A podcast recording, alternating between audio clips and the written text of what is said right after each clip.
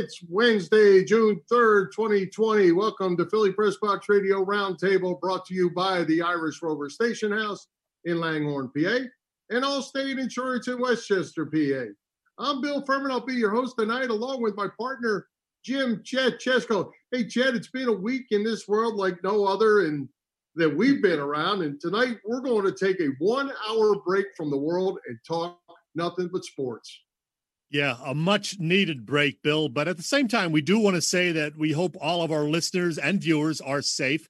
As everyone knows, there have been protests that have turned violent, and you know, there's been vandalism and looting and whatnot, not just in the big cities, but even in the smaller towns and some of the suburban areas. So, I mean, the orderly protests are fine, of course, but hopefully all the other stuff, the vandalism and the destruction, ends real soon. You know, between the pandemic and now all of this and the lack of live sports, this has not just been a week unlike any other bill it's been a three month period unlike uh, any other. Well that's all the talk we're going to have of that. We're done. Let's move right. on. Let's talk a lot of baseball tonight with uh with our guest ray Fosse. He's going to be joining us and we had a chance or you had a chance to watch the 82 83 sixers replay uh, with doc moses and that bunch so we'll talk some about that. And we'll be talking the Roy Halladay documentary as well and uh that that was kind of an interesting show for sure. But before we get to that, let's welcome back our friends at the Irish Rover Station House, Chet. They're back in business. Yeah, so happy for the gang over at the Irish Rover in Langhorne. I exchanged text messages the other day with our friend Christina, and she and Tracy are very busy as we speak, getting ready for the reopening. They'll have takeout food again starting tomorrow, Thursday. And then on Friday, the outside patio opens daily uh, from 3 to 9 p.m., I believe. They'll be open on Friday, and then every, you know, for the next several weeks, 3 to 9 p.m. It'll only be outdoor dining for the immediate future. Uh, but I have a feeling, you know, weather permitting, they'll have a nice crowd there this Friday through Sunday, likely with an appearance by a certain Philly Press Box Radio co-host. I bet. I bet. Well, I hope so.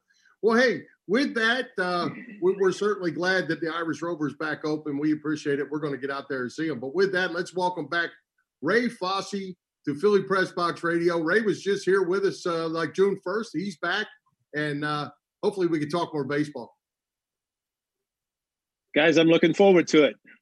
All right, Ray. Hey, Ray. Hey, yeah. hey, hey, yeah. by the way, before we get started, now I, I know we've got the Zoom this time, and I played in an era where in 72, if you remember, it was the hairs versus the squares, the A's long hair versus the Reds who couldn't grow long hair. Well, I've been three months without a haircut. I'm starting to get the feeling that I'm playing back in my 70s again with the A's because I can't. Matter of fact, someone said yesterday that the uh, percentage of it's like 54% of people, once they're allowed to get out, they'll go straight to the barbershop. I will be one of the 54%. Oh yeah, yeah. They're not open yet here in New Jersey, so I've been kind of taking care of it myself. Yeah, but uh, hopefully exactly. they're going to be open later this month, and I can't wait. Yeah. Uh, so yeah, Ray, you were here April first, and we were talking about the possibility of baseball getting back. It's not back yet, and you know, I, I got to be honest, I'm not feeling optimistic right now. I'm sure you're following the situation closely. I hope I'm wrong, but it sounds like the players and owners are still very far apart. And I don't know about this 2020 season. Give me some reason for optimism, Ray. Well, I would say this: there are 40 million people filed for unemployment. That's if that's not incentive enough to get baseball back and forget about. I mean, I, have been on both sides. I was a player representative in 1972 with the Cleveland Indians, I had to raise my hand to go on strike with not one penny in the bank. And my minimum when I came up was $7,000. Because of Marvin Miller, uh, things changed. And basically, it's now what, $563,000 for a minimum salary player. So, you know, if, if you're one of the 40 million people who filed for unemployment and you're looking at players who can't agree with the owners, the owners with the players, I'm sorry, I cannot see I mean, 1994 was bad. 2020, if there's no baseball, it will be the worst scenario that I think that we will ever experience in Major League Baseball. I think it would take a long time to come back. And I think Chipper Jones and John Smoltz, maybe with the, the Atlanta Braves, said if, if the players today don't look at 94 and realize what happened when the strike occurred and there was no World Series, I was devastated. I was broadcasting at the time. So my optimism is that these two sides, and I'm not saying one side or the other is wrong. I'm just simply saying that they need to get together and have baseball, do the three months, play the postseason, and pray that next year we can resume to normal and we can get back. If nothing else, sign a contract, sign something that says this is an aberration. This is something that that we're going to go through and that everything will resume. Because let's not forget that in December of 21, the collective bargaining agreement expires. And there's not been a work stoppage since 1994. So let's hope that something happens this year, that there's baseball, because going forward, I think there's going to be some difficult times. Who knows what's going to happen? But I'm optimistic that something is going to happen, that they're going to step up and say, we're going to, we're going, we're all going to lose money. Everybody's going to lose money. Let's all lose it together and play baseball. Hey Ray, I have to ask you though, as an ex-player, you you've been in these in these shoes, kind of. Uh, is it fair to ask a player to take a sliding scale type pay cut that I that I saw, and and what's the guarantee to a pitcher that's a I don't know ten million dollar pitcher that's going to now get two million and he blows out his elbow and that's eight million dollars he never sees. Is it fair to ask the players to put themselves in that position? It's tough it, is tough and, and and you know but on the other hand let's look at the owners. The owners are saying they're going to lose money whether they play or not. And you know they have to have the facilities to play. And if the owners were to say hypothetically we're not going to play this year then that means uh, look at it this way. 1978 i blew out my knee. I missed the whole season. So i played in october of 77 or september of 77 uh, and then i did not play again till spring training of 1979 that's a long time. And that's what the players, even though they had an abbreviated spring training, that's what they will be experiencing now if they don't play. That is a long time. You, are going to have free agents, like for example, Mookie Betts. He got traded to the Dodgers. If he doesn't play, does he does he test the free agent market? Because if you're an owner and if the owners aren't making any money, how are they going to pay money to a free agent? We the A's have Marcus Semien, who's in his his final year. He's also now the players, from what I understand, they wanted the service time. So they get the extra year based on where you were, I guess, in 2018 or 2019 um, as far as the service time. Now, while that is great for arbitration and free agency, I still think that if there's not some way that the owners can make money, and the most important thing would be television revenue that fans aren't allowed in the stands, and especially postseason, where the bulk of their money comes from postseason and the networks. If they don't get that revenue, who's to say that coming to free agency and arbitration, it, it's going to be tough. And look at look at the draft. Only five rounds of draft. You guys are seeing how many players are withdrawing themselves from the draft because they're going to get another year of eligibility, which is going to complicate the college baseball system mm-hmm. because mm-hmm. you got all these returning seniors or juniors at four-year school or junior college. They're going to say, "Wait a minute, I'm not going to go in the draft because if they only have five rounds, and the, the, diminishing scale on the on the signing bonuses, et cetera, I'll go back to school. And then so you have more. And, and even more so than that, if there's no minor league baseball, where are the players going to go who are drafted next week? So I mean, there's there's a huge, huge complication with everything. But you know, again, I'm not saying one side or the other. I'm just giving my views on both sides, having been on both sides. And I, I just know that if the owners and you know they've never opened their books and if any business person in the world was told you have to open your books why would they? You know i mean seriously if because I, I can't say i think jerry reinsdorf owns the bulls and the white sox and those are his businesses. Every other seems to have another business that they're involved in. So it, it's it, it's kind of a mixed bag if you're kind of asking to open books but you know, it, there, there are a lot of expenses that go on in, in running a ball club, uh, the minor league system, the stadium, the travel, all the things that go into that. Whereas the players, again, when I played, I knew that I got my salary. I knew that they paid for my flight, they paid for my hotel room, they paid for a place to play. And that was it. That's all my responsibility. I got my money and, and that was it. So, you know, again, both sides have a lot to lose. And I agree with you that, yes, it would be tough. But look on uh, this case with Gerrit Cole. He's scheduled to make $34 million this year. He's not going to make that because of what's happened. But let's say there's no baseball, he won't get 34 million back. And I don't care how many millions you have when you're losing $34 million, that's a lot of money. Sure. And speaking of free agents, the Phillies have maybe the best catcher in baseball, and JT yeah. Realmuto is going to be a free agent after this right. season. They certainly want to retain him. But you know what? Let's get away from all that and talk about some of the fun stuff, Ray. Good. As Bill mentioned, we had a real great response when you were here the last time in early April. People loved hearing the old baseball stories, and I know you have many more. One thing we didn't get to last time was Charlie Finley. Do you have any oh, particular oh memories of Charlie Owen? Did you get along with the mule mascot in the early 70s? we don't have enough time for me to talk about Charlie as much as, but but Charlie Charlie was very innovative. If you look at the multicolored uniforms, I know I played at the time. We had road grays and home whites. I get traded to the Oakland A's. We had six different combinations of colors. You know, the white shoes, and now you see that at one time you had to have 50% of your color as your shoe color. Now they're saying white open, let's go. Now you're seeing a lot of players wearing white shoes. And there are a lot of players who enjoy coming to the Oakland A's to wear the white shoes. But I, I remember when my wife, Carol, and I were driving around Tucson in 1973. It is an off day. If I had not gone back to our apartment and John Lowenstein had told me to go see Phil Seghi at, at Tucson, the Hi Corbett Field, I would have found out that I was traded by the radio. I would have been driving around because Charlie said, I don't care about letting anybody know. Let's just make the trade. Monty Moore tells a story that he's broadcasting, and Charlie will call him and say, A trade's been made, make the announcement. And the guys in the bullpen would listen on radio and they would know about this trade, and the guys are out there playing. But the one thing about Charlie, he was hands on. When we lost Catfish Hunter after the 1974 season, Charlie Finley called me and said, Ray, I know that when you were acquired, we talked about defense and pitching. He said, losing Catfish, we have to go to offense and speed. Joe Rudi, who was playing left field, went to first. Gene Tenace went behind the plate. Claudell Washington was left field. Ray Fosse went to the bullpen. And I didn't play because it was a different scenario. But the one thing I appreciated from Charlie was simply the fact that he actually called me and let me know what he was doing. I mean, let's not forget, he lived in Chicago. He had a skeleton crew, three people.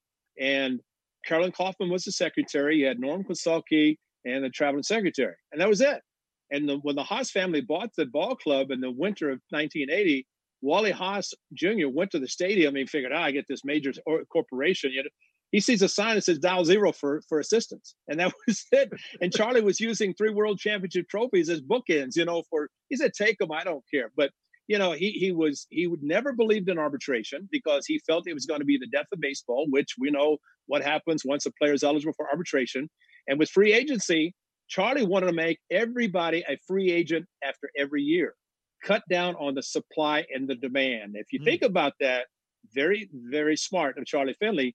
It was Marvin Miller who said, Charlie, that's a great idea, but it's unfair to the organization to develop a player. You, you draft him, you develop him, he gets the big leagues for one year as a free agent. Yeah. What Marvin knew, he wanted the supply and demand and it took he said let's go for six years so that's what we have right now in free agency of six years it may change with what's happening with some of the analytics and things like that but right now it's six years as a result of what marvin miller and charlie finley basically came to an agreement wow.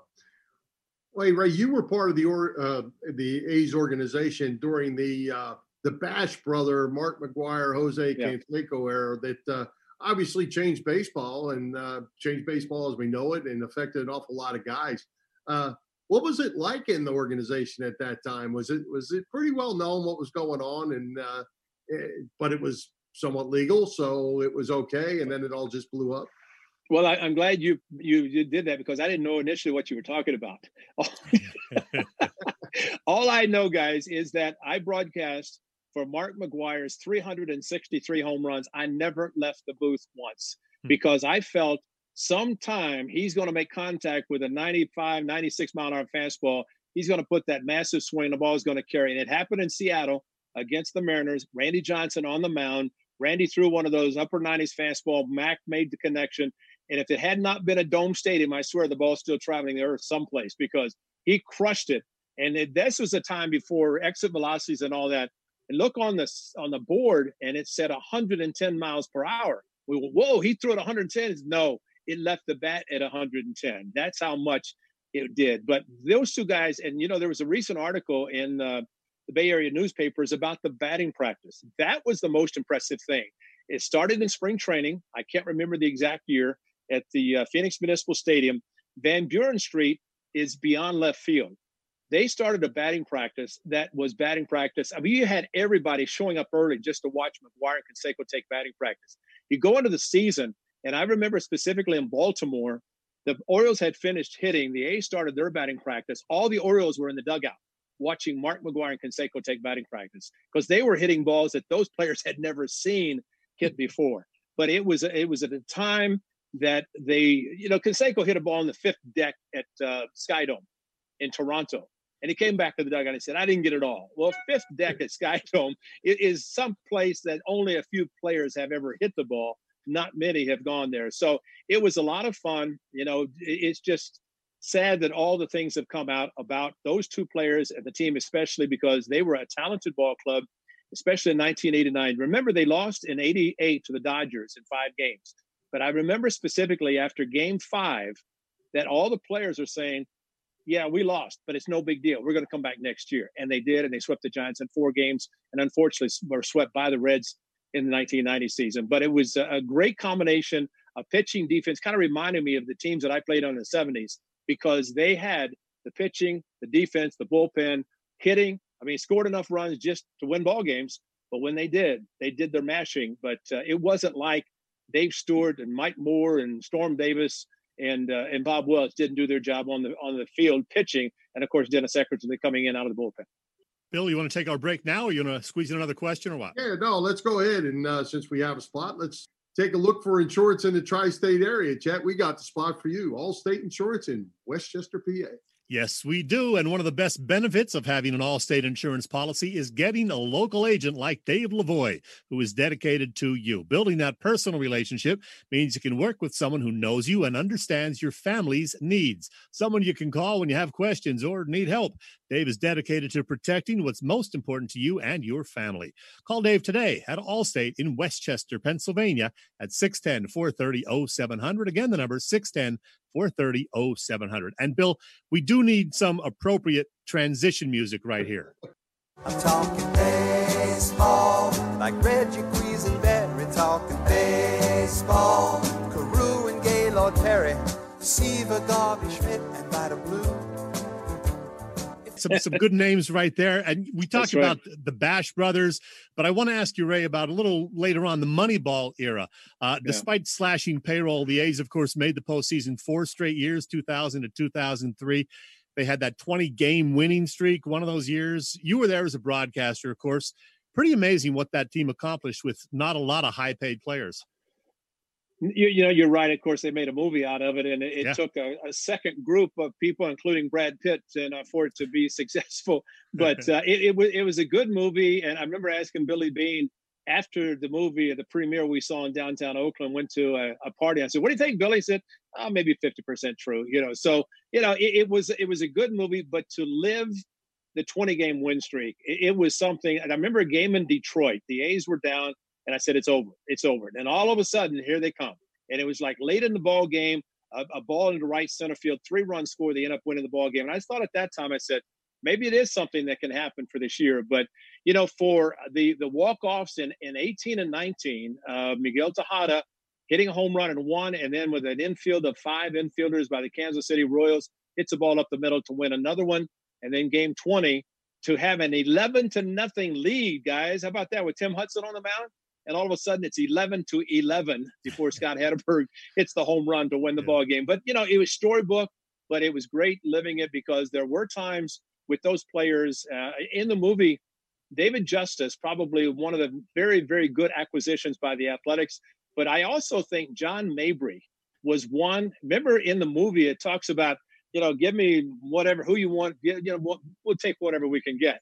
They get John Mabry. He had so many huge hits for the Athletics during that streak. And not only a great player on the field, but a tremendous, tremendous influence of players off the field, in the clubhouse, in the dugout, and probably one of the guys that was instrumental in them having the type of streak that they had. The unfortunate thing, though, guys, the real unfortunate thing is to have the 20 game win streak and then to lose in five games. That's the problem the A's have had getting the fifth game when they've had the opportunities.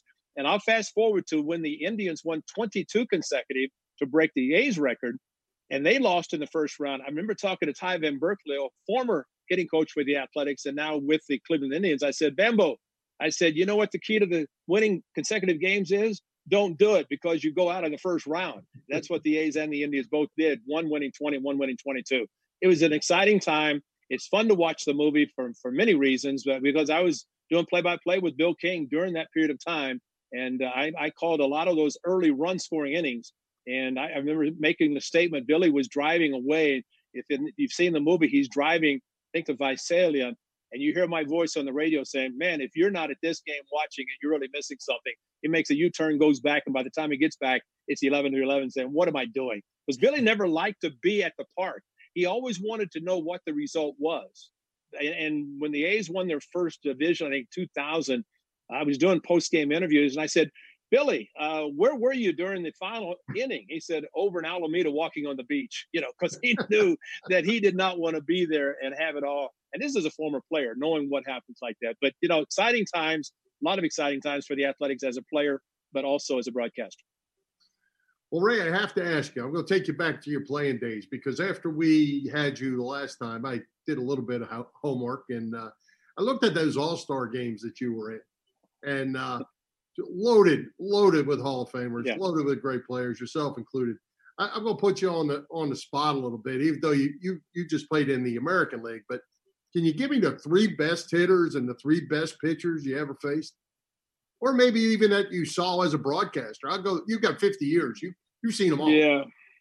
Well, I know that I, I caught some very good pitchers. I was fortunate in my career. I'll go to the uh, catching the pitchers first and foremost because when I was with Cleveland, I caught Gaylord Perry in 1972. And if you don't do some homework, look at his numbers in 72 40 starts, 40 decisions, 24 and 16, one save, 342 innings. That's two seasons this year. Now, he had 29 complete games, a sub two earn run average.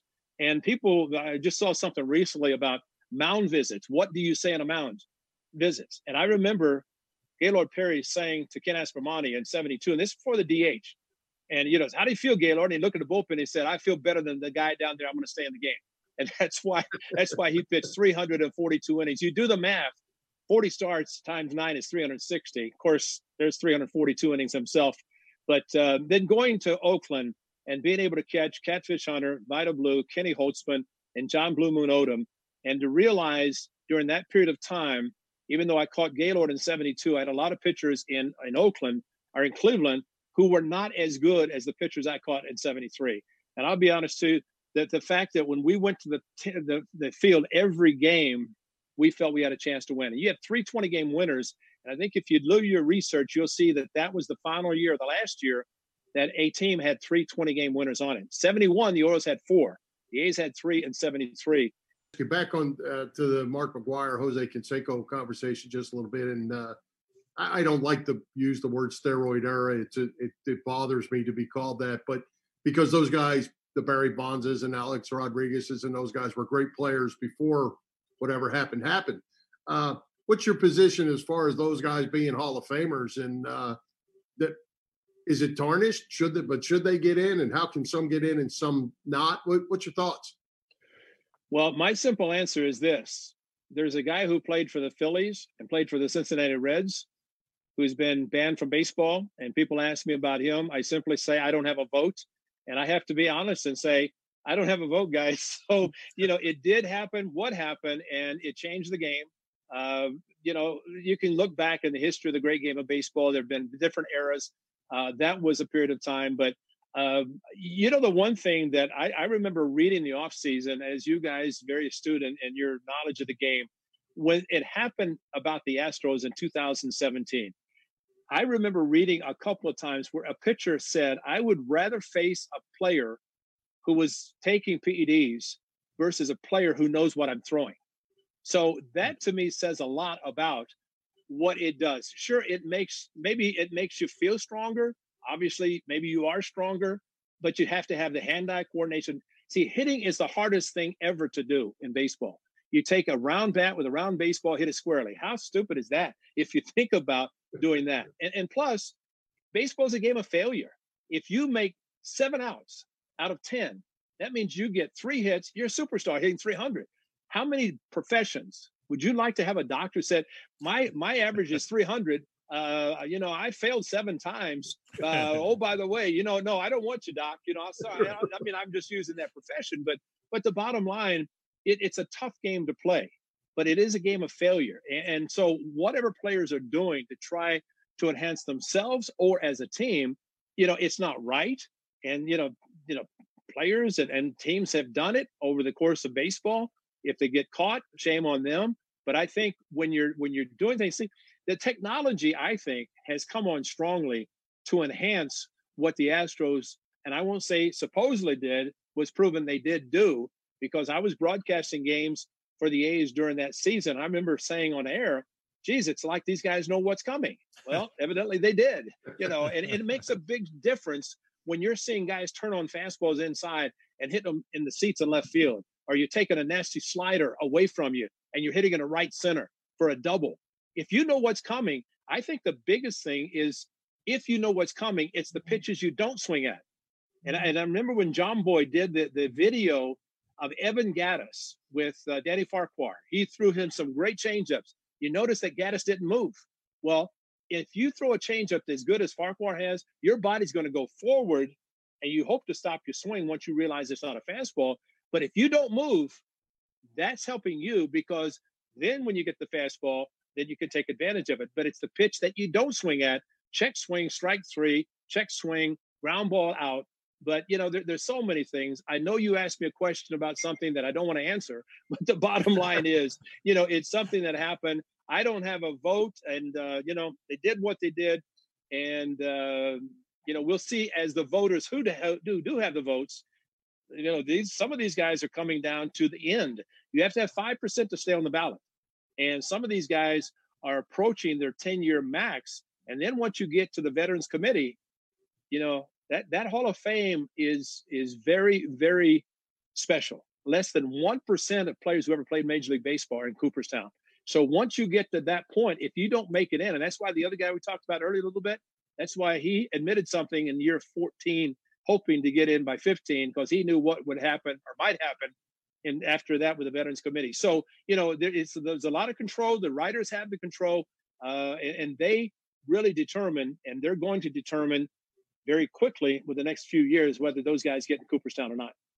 You mentioned doctors. It made me think of that commercial. How's that new doctor? He, he's okay. You know? yeah, right. Yeah, exactly. No, you don't. You you want a ten for ten there. You want a batting a yeah. thousand when you you're yeah. going out of the night. Hey, speaking of halls of fame, uh, Ray, a couple of honors for you in the last few years. You were voted to the Oakland Athletics 50th anniversary team in 2018. Very nice.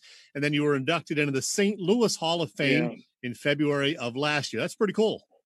Well, I appreciate it. I know I'm very honored to to be a part of the uh, the 50th anniversary team in Oakland. But I, I must admit, I grew up a St. Louis Cardinal fan, and when they called me, and I looked at the program, and I saw my boyhood idol Stan Musial there, mm-hmm. and knowing that I'm in that same program as him, that that that that to me was special. And to go back sure. to St. Louis and uh, it, it was an honor because I grew up in Southern Illinois. I went to St. Louis to watch the Cardinals as often as possible, and I got a chance to watch Stan Musial as a young kid at Old Sportsman's Park, then which is now changed to Busch One, Busch Two, Busch Three. They're all there, but uh, to watch Stan the Man was was special, and especially then to go into the uh, to the Hall of Fame there.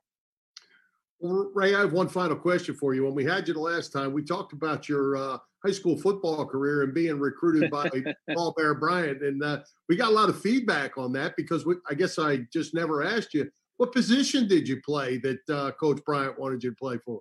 Well, at the time they scouted me, I was playing tight end and defensive end because it's amazing. And I was uh, I was a fullback and um, and linebacker my first three years, but for some reason, legitimately, and I say legitimately, I gained about 20 pounds between my junior and senior years. So they moved me into the, uh, the onto the line of uh, defensive end and tight end. But I also kicked off, and as a kickoff, of course, you had that running speed. And I remember this one kid, this one time, he was there, and it's it's like the movie um, um, um, Blindside, where you know this little kid is there, and he's supposed to block the big guy. Well, hmm. I saw this little guy, and I gave him a forearm shiver and put him about ten yards, and I just kept running. You know, that was it, it, it's amazing what happens to you when you not only gain the weight, but you take that extra year and you're a senior. You know, and um, uh, listen, I made the right choice. I had football scholarships. I had more probably than I did baseball. But believe me, guys, I made the right decision because uh, I, I, talked to football players of the Cleveland Browns and other teams, and I'd talk to them. And they talk talk about the headaches of being pounded on the line and seeing some of these guys. Not only are they big, but they're fast. I made the right decision. I played baseball. It's a contact sport. Baseball is, but I know overall it was a decision that I made properly. But I'll never forget that story about Paul Bear Bryant because never met the man until I played for the A's and uh, such a great memory that he had. All right, my final question, Ray. Uh, I want to ask you about the name Stanley Burrell. I'm sure some of our music loving listeners know that name. Who is he and what is his connection to the Oakland A's? Well, Stanley Burrell is MC Hammer. And MC Hammer, because he had the likeness of Hank Hammer, uh, Hammer, uh, Aaron. I mean, he looked like him. Yeah, so he did.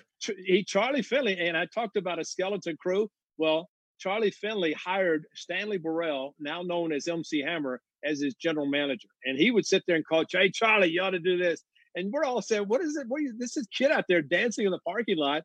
And of course, became a very good dancer and sponsored by Dwayne Murphy and Mike Davis. But uh, MC Hammer that's him. And and we had him on when we had actually I think it was 2000 yeah 2011. Uh, they had a bobblehead of Rickey Henderson, MC Hammer, and me. And I figured out that they did not know by the time those bobbleheads were going to be manufactured who was going to be on the team. So they took three guys. Ricky was working for the club. MC Hammer was MC Hammer, and I was the broadcaster. I said, "Let's do these guys. We know they're going to be there." But uh, remember having MC up in the booth, and he could sing, he could dance, and uh, everybody got a chance to see him. But Stanley Burrell, that's that's a good good background question there because nobody knows that MC Hammer's real name is Stanley Burrell. Very very, uh, I mean, the likeness of Hank Aaron is uh, unbelievable. Hammer and Hank.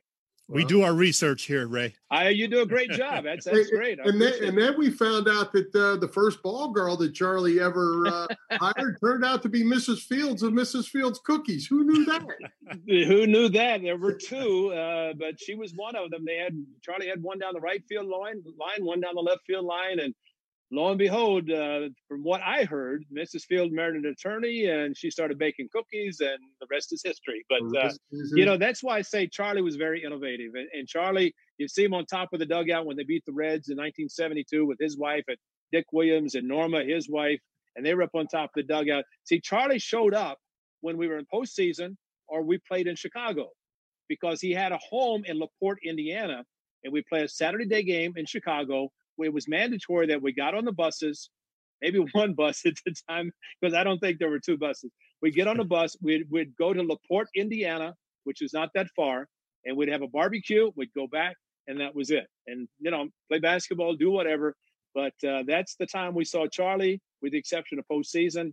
And uh, that's it. But Charlie, Charlie did so many great things. Charlie didn't lose any money either, guys. There's no money lost with Charlie. With Charlie, because when the Haas family bought the club uh, prior to the uh, what the 1980, so 1980 offseason, they bought the club, and then I think they purchased for 11 million dollars. And people say, well, they sold it for 74 million dollars. They made 63 million. No, I think Walter Haas loved baseball so much he lost probably 30, 35 million every year from 1981 until 1995. So to say he made money, no, he didn't. He lost money but he won a world championship, and uh, 1989 was special for the Haas family as well as the Athletics. All right. Well, hey Ray, I think we're out of time again, and uh, I hate it because we could talk for another 45 minutes. Hey, we'll do it again. You were, yeah, let's do it again. You were going to be in Philly next week, I believe it was. Uh, yes, yes, uh, yes. hate I, that because yeah. we're going to try to see you.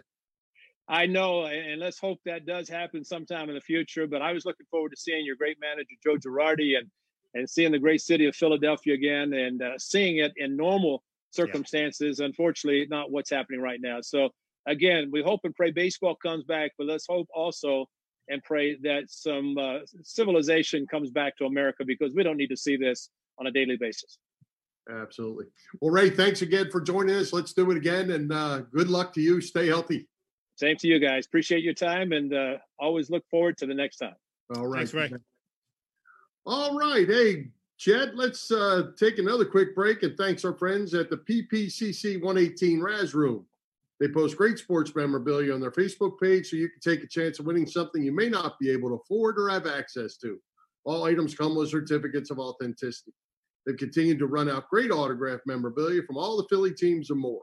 There are only 21 lines available, so your chances of winning are 1 in 21. Pretty good odds. Check out their Facebook page, like it or follow it. It's PPCC 118 Raz Room. That's right, PPCC 118 Raz Room on Facebook. Hey, we need some basketball music right about now, Billy. One, two, three, four, five, six, six. Ten, nine, eight, seventy-sixers.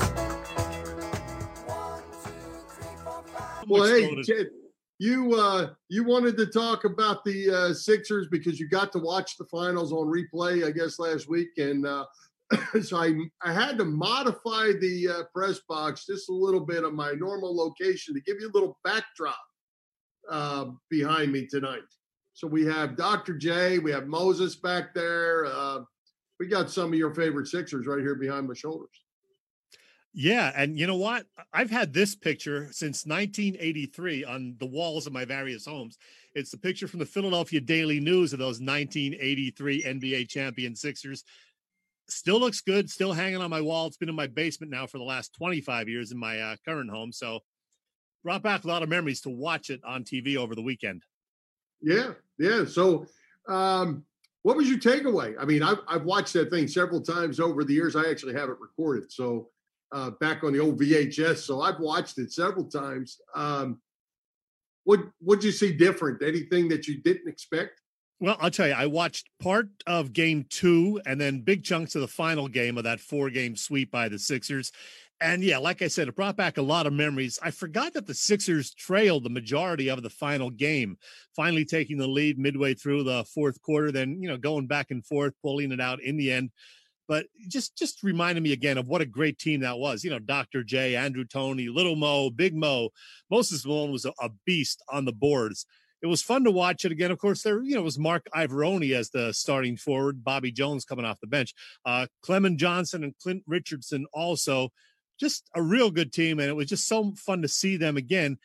I just wish they could have, you know, stayed together and won more than that one title. It's a shame that the championship came so late in Dr. J's career and that, you know, Toney, who was so very good that year and the following two seasons, then had the major foot problems. It would have been nice to see them win another championship or two. But like the 67 76ers, you know, they were just so great that one season. I just wish they would have won another one or two because I'm greedy. Yeah, well, and you know, interesting. Uh, a lot has come out in the last recently, last few weeks actually, about um, Andrew Toney, and apparently he doesn't have a great relationship with with the organization and with Philadelphia. He's just a very quiet guy, but uh, a lot of the comments about him were that guy was a Hall of Famer. That you know, if he doesn't hurt his feet, he, you know, we we saw what he did to the side of Celtics. He just owned them, but that he was that good every night. Um, and was, was a Hall of Fame caliber player. He was great. And yeah, he's had a strained relationship with the franchise pretty much ever since he left. He didn't feel he was treated fairly because of the injury. And it, it seemed like they were patching things up a few years ago and that he might even make an appearance, uh, you know, uh, in Philly, but I guess it just didn't happen. And it's a shame because he was so much fun to watch. And you hate to see a relationship like that with the team that he spent all those years with, you know, end that way. Just a shame. Hey, I want to mention also, uh, it was fun to hear Dick Stockton call the game in his prime as a broadcaster. Bill Russell, of course, his color analyst. Although in watching it again, uh, and Billy, get the audio ready. There, there, was no great, you know, Sixers are champions called by Dick Stockton. Just after the final horn, we did get this from Dick Stockton. They asked Julius Erving, would you rather win it at home? And he said no because that would mean 72 hours more of wondering, and I've wondered long enough. Julius has his ring.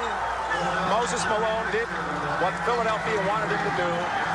The champions of the NBA 1982-83.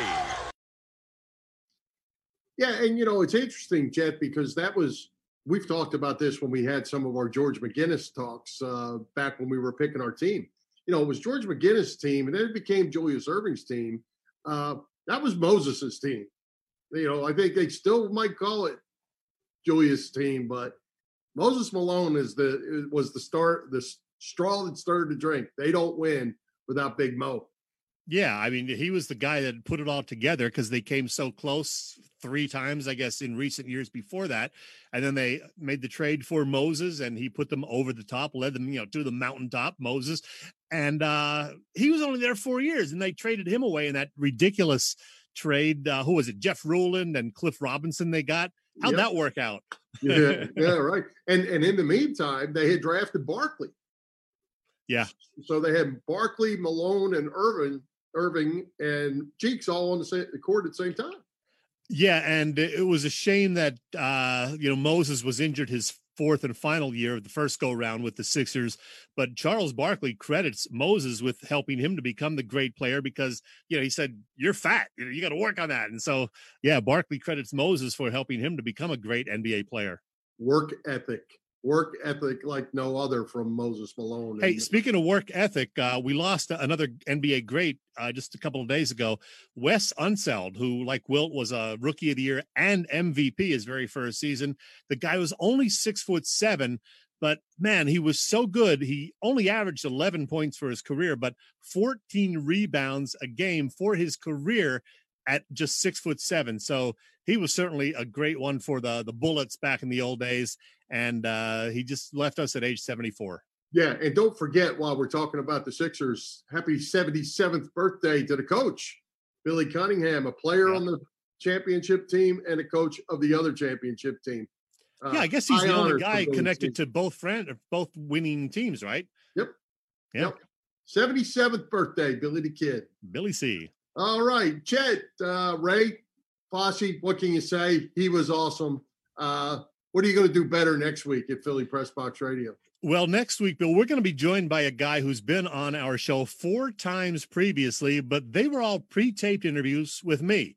Now, if all goes well, since there's not currently a hockey season to cover to, you know, take him out to an arena or an airport or whatever, we are very likely, hopefully, going to have him live with the both of us next week. He's got a real good book out too, by the way, if I can find it over here, my collection. It's this one right here, the Big 50 Philadelphia Flyers. And there's, of course, lots we can talk about about the current Flyers. We're talking about the Inquirer.com's Sam Carchidi going to be joining us live, we hope, next week. We may also have a second guest, either a baseball or a basketball guy, depending how it works out, but very likely a second guest also. All right, good stuff. Looking forward to Sam. He's always been good when you when you've had him. Uh, like say, just because of scheduling. Looking forward. Super guy. He's a super guy. Absolutely. Well, hey, Chet, we, we don't want to get away without talking about this Roy Halladay documentary on ESPN Friday night. Uh, I thought it was pretty well done by ESPN, and uh, boy, it was a sad story that uh, we certainly really didn't know anything about. Yeah, it, it was well done. Um, you know, Brandy, of course, played a big part in it, getting the message out there about becoming addicted to drugs or whatever, little alcohol in there as well. And uh, Roy obviously made some bad decisions, not coming forward with the issue, telling very few people about it. I think a few teammates, you know, were suspicious. Uh, they talked to uh, Kendrick, of course, a lot in the documentary. But my only criticism of the documentary was they didn't really give you anything from Phillies brass or, you know, I guess it was Ryne Sandberg was the manager at the time or some of the other higher profile players. We didn't really hear from any of them uh, about what was going on with Halladay, and I would have liked to have heard, you know, how much they knew about it and what, if anything, they did to try to help him. We know they did send him to rehab during his final season as an active player with the Phils, but beyond that, we don't know a whole lot about what they did. But yeah, as you said, just a sad story about such a great player, such a work ethic, as you mentioned, but he just didn't know how to handle this, I guess, and uh, just a shame. Well, you know, I, I think that the, the thing with the Phillies, no comment from the Phillies. I, am wondering, you know, they they brushed across this, uh, but they made the point that he got his first prescription of painkillers from someone that was not the Phillies organization. Yeah, a huge, huge mistake by him, and it might have been exactly why they have a no comment you know, or or would have no comment. But I also thought it was interesting that that Brandy knew, Roy knew exactly when it happened, what inning, what game, you know, what pitch when it popped, and you know that was the end. And I guess you know I kind of look at all this. You see these guys, and they're they're so involved in what they're doing.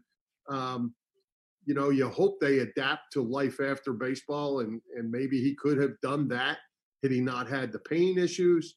You know, coaching his kids, flying his planes, and doing what the rest of us do normally, not fly planes. But uh, you know, when you add the painkillers in there, it makes it a bad deal. Hey, speaking of documentaries, I know you've been watching it. I, I DVR'd the second episode. You're watching the Lance Armstrong thing on uh, ESPN. I heard it's pretty good. He's he's kind of a creep, kind of an ass, from what somebody told me who watched it.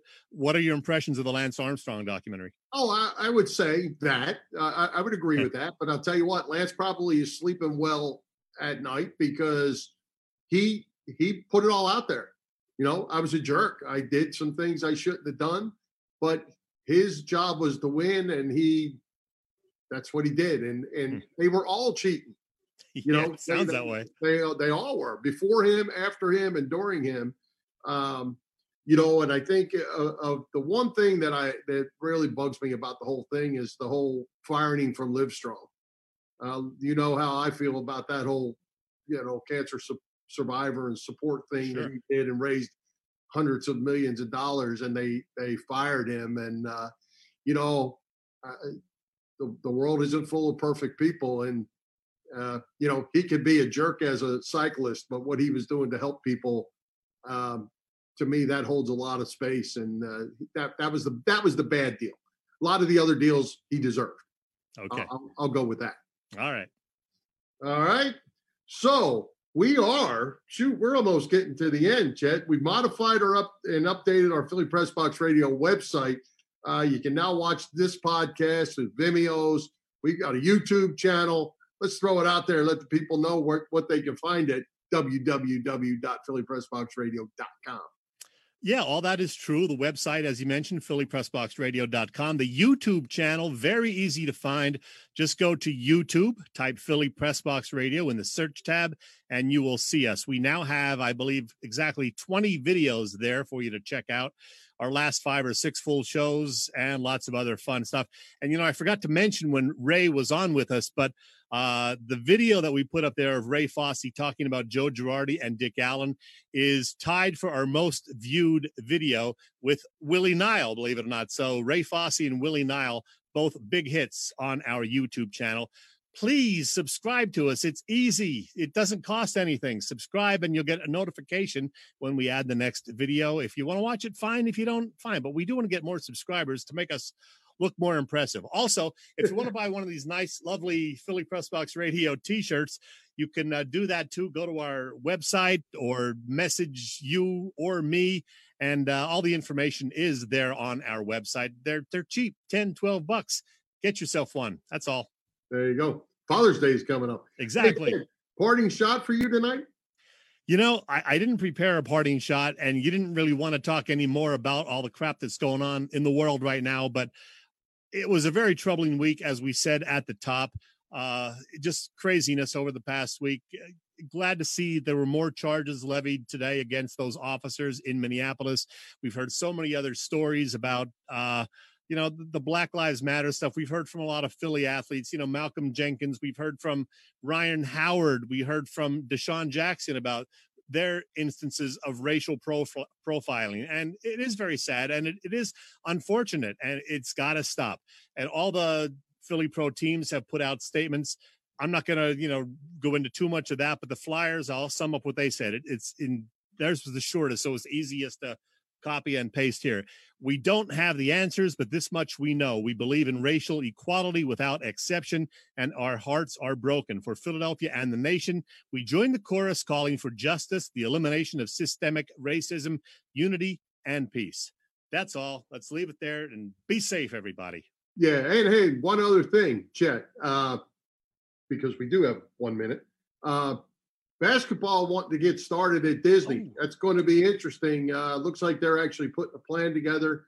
Uh, late July, maybe mid to late July. Uh, no fans. Sixers will be in that. Hockey looks like it's pushed their date. Baseball looks like it might not happen. And then we got football right around the corner. That that basketball deal I think the season doesn't end until like the 20th of October. I think October 12th. Uh, but yeah, they're they're looking to they're making going to make an official announcement. I think tomorrow, and hopefully restart the season July 31st with a couple of end of season games, and then the playoffs. They'll go from 22 teams down to 16, and then you know to eight to four to two, and hopefully crown a champion right around October 12th. And uh, who knows? Maybe the Sixers will make a run. We shall see. But it looks like it's going to happen. Finally, we're going to get some NBA basketball again. Yep, we'll see. I'm not. I'm not all that thrilled about it. And playing it at, e, at ESPN, but uh, yeah, I, I just, I, yeah, Disney. I, I don't know. I just. I'll watch though. I'm going to watch. yeah, yeah. Well, it'll be like watching a high school game. All right. So with that, let's wrap it up. Let's thank tonight's special guest, Ray Fosse. our sponsors, the Irish Rover Station House. We're glad to get them back in business. Bob Sullivan's LikeYourAge.com, PPCC 118 Raz Room, Dave Lavoie of Allstate Insurance of Westchester, Billy Furman behind the scenes as our producer, all for their continued support of the show. So for Jim Chet Chesko, this is Bill Furman. We hope you enjoy the show and we'll join Philly Press Box Radio next Wednesday, June 10th at 7 p.m. You can see us live on Facebook. We had some troubles tonight, apparently, but we're working our way through them. Facebook's not always the most cooperative.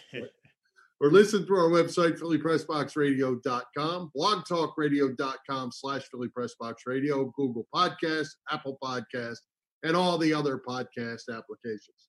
High hopes, Philadelphia sports fans, and stay safe out there.